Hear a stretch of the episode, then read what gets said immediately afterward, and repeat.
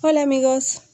Bueno, pues aquí resolviendo algunas dudas que me han llegado eh, acerca de la escuela en casa. Fíjense que ahora a través de la pandemia he recibido muchas preguntas de, familiares y amigos cercanos comentándome sobre el lugar. ¿Cómo le haces? Primero, ¿cómo le haces? ¿no? ¿Cómo, le hacías haciendo escuela en casa con tus hijas?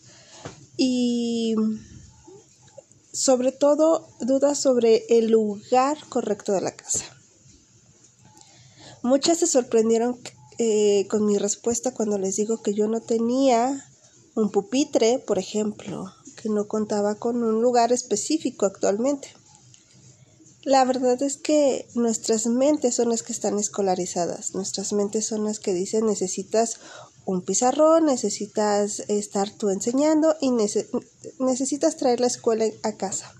Y aunque para algunas sí funciona, en la mayoría de los casos ponemos mucho empeño en un inicio en poner un salón de clases instalado en tu casa.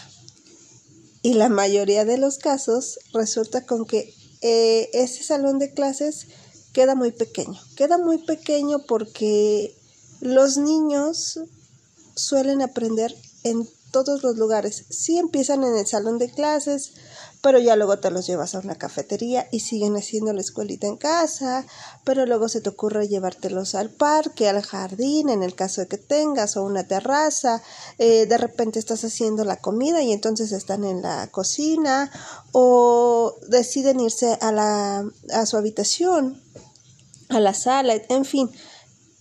El salón de clases es tu casa el lugar donde estés. Si estás trabajando y hay una sala de juntas y al lado está eh, una oficina adicional, bueno, pues ese va a ser el salón de clases.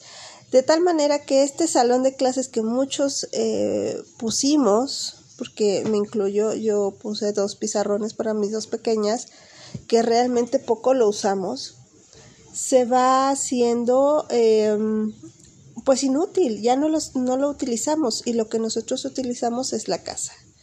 Entonces, yo entiendo que los papás que tienen que trabajar en casa o que por desgracia han perdido sus empleos, estén buscando que el niño se siente a la mesa a, mm, hacer la escuela, a hacer sus actividades.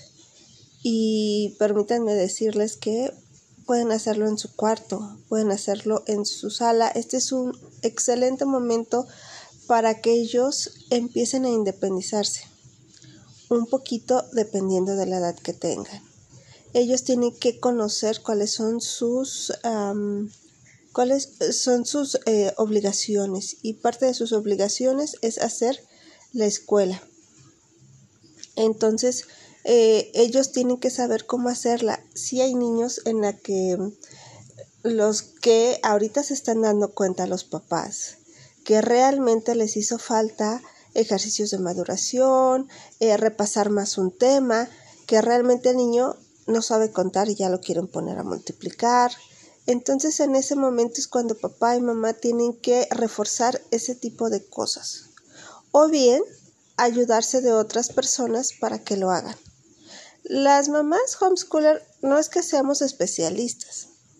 Lo que pasa es que lo que ya viste con un niño te preparaste con el primero, con el otro eh, te vas a preparar en otras cosas. Y hay mamás que hacen escuela con cinco niños. Entonces ya el quinto niño, pues no es que tenga una excelente maestra, pero tiene una maestra más preparada que el, que, que el primer niño, ¿no? Y así pasa, porque eso es una educación en, en casa. Y tampoco es que sepamos todo. Quizás el niño tenga ganas de aprender algo de robótica y nosotros no tenemos, bueno, ni idea de qué cable utilizar, con qué cable o cómo se utiliza.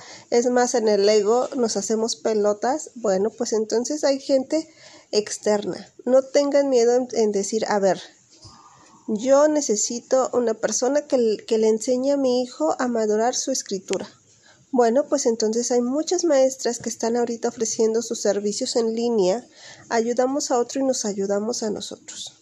Acuérdense que en cuanto a enseñanza, lo menos estresados que podamos estar es muchísimo mejor. Y olvídense del lugar, si el niño lo quiere hacer tirado en el piso, déjenlo, no hay ningún problema. No va a aprender menos ni va a aprender más. Es más, posiblemente incluso vaya a aprender más rápido. Porque hay niños que necesitan estar en el suelo. Ni modo. Y hay niños que se distraen muy fácilmente con eh, con la mosca, ¿no? Uno dice, ay, hasta, hasta la mosca pasó volando y tú lo fuiste a seguir. Bueno, pues entonces esos niños necesitan como más estructura y poco a poco irles dejando para que ellos encuentren cómo deben de estudiar, porque ahorita están estudiando, pero después van a trabajar. Y ese es uno de los grandes problemas que actualmente tenemos, ¿no? Gente que nada más va a perder el tiempo porque no sabe concentrarse porque no tiene iniciativa porque siempre le dijeron en la escuela qué hacer.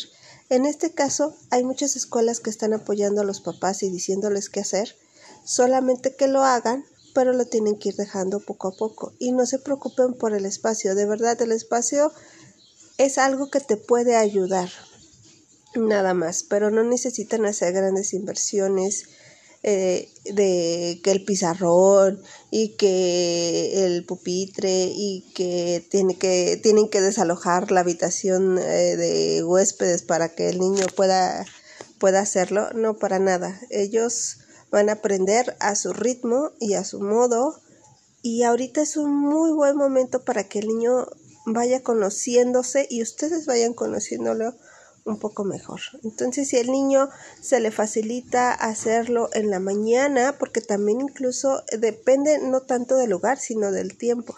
Si el niño está más despierto en la mañana, pues es momento de aprovecharlo. Pero si el niño está más despierto en la noche, también es momento de aprovecharlo.